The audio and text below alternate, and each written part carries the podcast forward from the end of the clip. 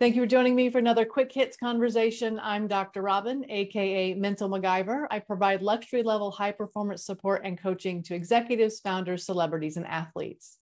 With me today, I have Kevin Wash. He's a coach, mentor, author, trainer, and speaker running a consultancy business specializing in sales for international property development. I have Fallon Siniscarco. She's a student at Utica University, where she's studying occupational therapy. She'll be going to grad school in the fall to study the same. And I have Dave Roberts. He's a teacher, co author of the book When the Psychology Professor Met the Minister, and a bereavement support specialist. The question I have for you today what do you expect from people if they are empathizing with you? Fallon, kick us off. I feel like the characteristics that you need to have is to be an active listener, number one, and also as an empathizer there's a difference between that and sympathizing. So as an empathizer you relate to that person and their issues which is really good when it comes to them giving you advice because it doesn't just feel like a pity party. It feels like they're actually there to support you. And like i said it's really important for them to obviously give advice but it's also expected that they're actively listening and kind of feeling out what you're saying and to ask questions, to uh, use your social cues like head nodding and stuff like that to know that they're really paying attention to you. I think um, empathy is something that some people have an ability to do and some people have an inability to do. So for me, there's absolutely nothing worse than fake empathy. So if somebody was empathizing with me, I would want two things from them. I would want honesty and sincerity. So mm rather than somebody saying, Oh, I'm so sorry for you. And then they're texting all their friends saying, Ah, you got it. If you're going to empathize with someone, I just think you need to be real. Mm. You need to be sincere and you need to look at yourself to find out whether or not you can do that.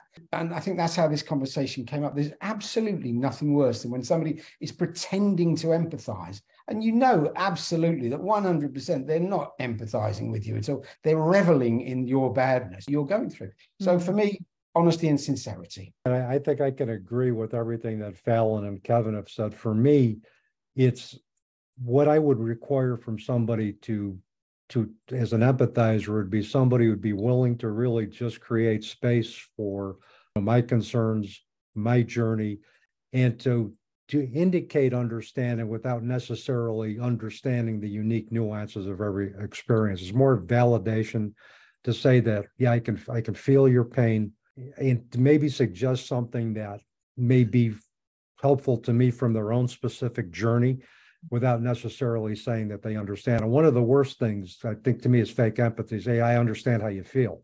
Mm-hmm. Well, unless you really truly have experienced the exact same event that I have, you really truly can't understand it. But you can indicate through active listening that that you you you appreciate it you know, you can stay in it, you can stay in that space with me and offer me some tools that may be able, from their own experience, I may be able to help mine. Yeah, I, I, agree with the three of you. I would add when somebody's empathizing with me, one thing I expect is for them to not ignore the situation. Yep. Mm-hmm. And here's what I mean by that. So last night, for the first time since his wife passed away, I texted with a, a friend, a a, an acquaintance of mine. And it would have been really easy to just ignore the fact that his wife had passed away because it was a text message and the, the conversation did have a point, but I felt like that just wasn't the right thing to do. And I had to figure out in a text message, how do I say, I heard the news, I feel bad for you. And so what I ended up doing is saying, I heard I have no words. I just put a little yellow heart, a friendship, I care, and then moved on. I don't know if that was the right thing, but I thought it was better than ignoring it. Even though it might be like difficult to bring up, I still think it's important as an empathizer to show that you care. So even though it might be a touchy subject, I think actually just addressing it and showing your support, even though they may not want to talk about it, but just putting yourself out there, I think was the right thing to do, especially in that situation. I don't, I don't agree with that. Fallon, mm. and I don't agree with you on that, Robin, either. I think in the circumstance you've described there, where somebody's lost somebody, their wife, I don't think that's a I don't think that's a text message. That's a, that's a physical call, physical contact. So even if you make the call and nobody answers the phone, they'll see your number. Then you can send a message saying, "Hey, I'm trying to. I've heard the news. I'm trying to contact you." But I just think I think in today's society, we've kind of got into this careless thing where to ease my own conscience, I'll send you a message.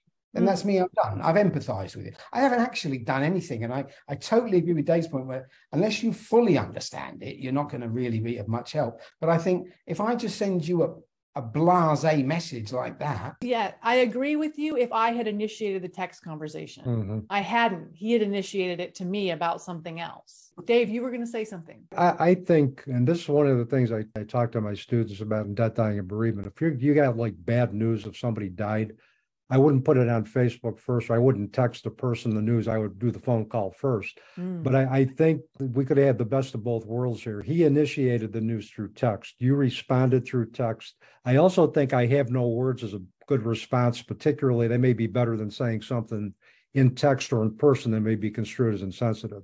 But Mhm. the other thing would be, I would have probably done after that is after the initial text, maybe given it a little time and then followed up with a phone call. So it sounds like what I'm physical hearing from. Kevin and Dave is that if if someone was empathizing with them, especially about something as serious as the passing of loved one, they want more physical contact Yes. than maybe Fallon or I might expect. Yeah. I think it just depends on the person, what the person needs. Sometimes with grieving, uh, learning in Dave's class, some people need that personal space, and sometimes people just need something as simple as a text rather than meeting in person. Sometimes when you're face to face with that person, it can become too much, and you might be emotional, and you may not want people to see you like that. So something as simple as like a phone call or a text, even though you're not seeing them face to face, and that might seem blasé to some people, that's sometimes what people need. It just kind of depends on their personality and their wishes. Mm, Yeah. I agree with you, Fallon. I feel like if I was in that situation and I were trying to initiate a business conversation with someone and then they called me and wanted to talk about the fact that someone close to me had passed away, I'd have been like, I am not in the, I can't do this. Yeah. So you're right. It's very individual, it sounds like. It's definitely individual. I just think sometimes uh, we're talking about a specific example here of somebody receiving incredibly bad news. I think uh, on that basis, my personality would be I would take responsibility for physically making that contact. So Mm. maybe a text would be the easier way, but I would actually want them to hear my voice. I just think one caveat I would add on empathy and empathizing is by me empathizing with someone doesn't mean I'm going to take over their problem. I'm not Mm. taking ownership of whatever it is. So it, my empathy is time related. Yeah, I think that this kind of dovetails on what we talked about a little bit last week, is that how do you sit with somebody and not get overcome with their energies? You, you sit in the energy and then you make a decision to, to be present for it, but then detach from it and do, do things as take, take care of yourself. I think as part of being an empathizer, knowing what they're going through, I think it's important for the person that's venting to them to understand that they went through it too. So there might be some dug up past emotions as well, talking with them about that problem, even though you've kind of worked through it yourself and that's why you're giving them that advice. And it's important for the listener also to you know, comfort the empathizer as well. Like that's the whole point of empathy is to relate to each other and support each other. It just occurs to me as you're speaking, Fallon, that I think what I would expect from someone empathizing with me would depend upon how close they were to me. Like what I mm-hmm. would expect from my sister, who has a, a certain personality and I know her really well, would be very different from what I might expect from someone who I know less well and ha- might have a different personality. And interestingly, why I'm, I might expect tough love from my sister because that's her personality. Someone who I know less well, I might get more of that gooey feeling of, hey, I care about you. I would agree with that, Robin. I think if you've got a close relationship with someone, you're going to give them more of yourself. You're going to make yourself more available. If it's not, it's I would say to somebody, if you need me, call me.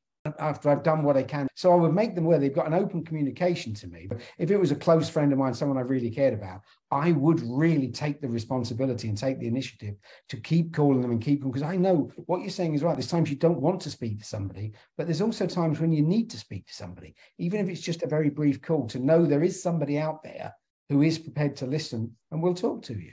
So The other thing that came to mind when you mentioned that sometimes you might need tough love, sometimes you might need somebody who's kind of got a more kind of gooey or nurturing approach. I wonder if we as human beings make conscious choices in who we choose to empathize with us, depending on what we feel we need. Do we feel we need tough love? Do I pick Kevin? If I feel I need something of a more nurturing approach, do I pick Fallon? On Quick Hits recently, someone said, I think it might have been Dr. Cole Galloway. He said that what he's found really useful is if he says to someone, I won't worry about you if you'll call me if you need me. And I mm-hmm. think that that's a really good empathy way to say, I'm here, but I'm not going to come after you and, and bother you, but I am here for you. So that is our 10 minutes. Sorry, Kevin, I'm going to have to cut us off there. Thank you so much for having this conversation with me. And I look forward to speaking to each of you again very soon.